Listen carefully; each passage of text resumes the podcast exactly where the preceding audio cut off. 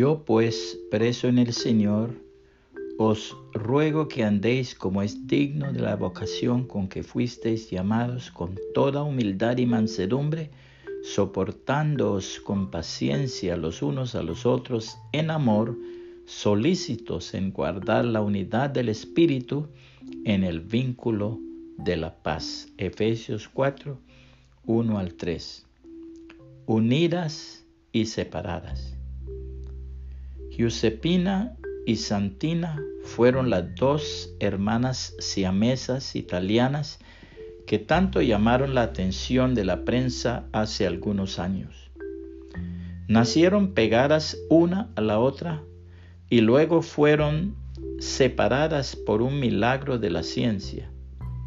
Dos hermanas nacidas y desarrolladas en un mismo ambiente, nutridas por una misma savia, alimentadas por una misma fuente, respirando el mismo aire e íntimamente unidas en el mismo proceso vital. En el momento supremo de la separación se decidieron dos destinos. Llama la atención que Giuseppina, que durante toda su vida mostró ser una niña voluntariosa e independiente, exclamó con aire de alegría, al fin libre, qué felicidad. Mientras que Santina, que fue siempre una niña dócil, obediente y dulce, exclamó entre sollozos, sola, de ahora en adelante, qué pena. Giuseppina representa a aquellos que en la vida, con ansias de libertad, creen que la felicidad les llega en el momento en que rompen toda ligadura con sus semejantes.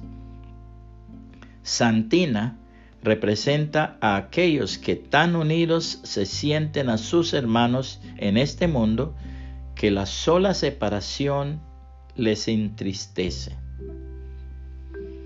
Qué maravilloso y agradable es cuando los hermanos conviven en armonía pues la armonía es tan preciosa como el aceite de la unción que se derramó sobre la cabeza de Aarón, que corrió por su barba hasta llegar al borde de su túnica.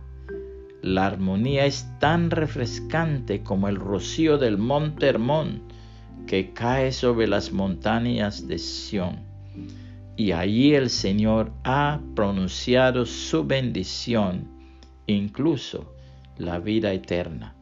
Salmos 133, 1 al 3, nueva traducción viviente. Agradezco si comparte este mensaje con sus amigos y que el Señor Jesucristo le bendiga y le guarde.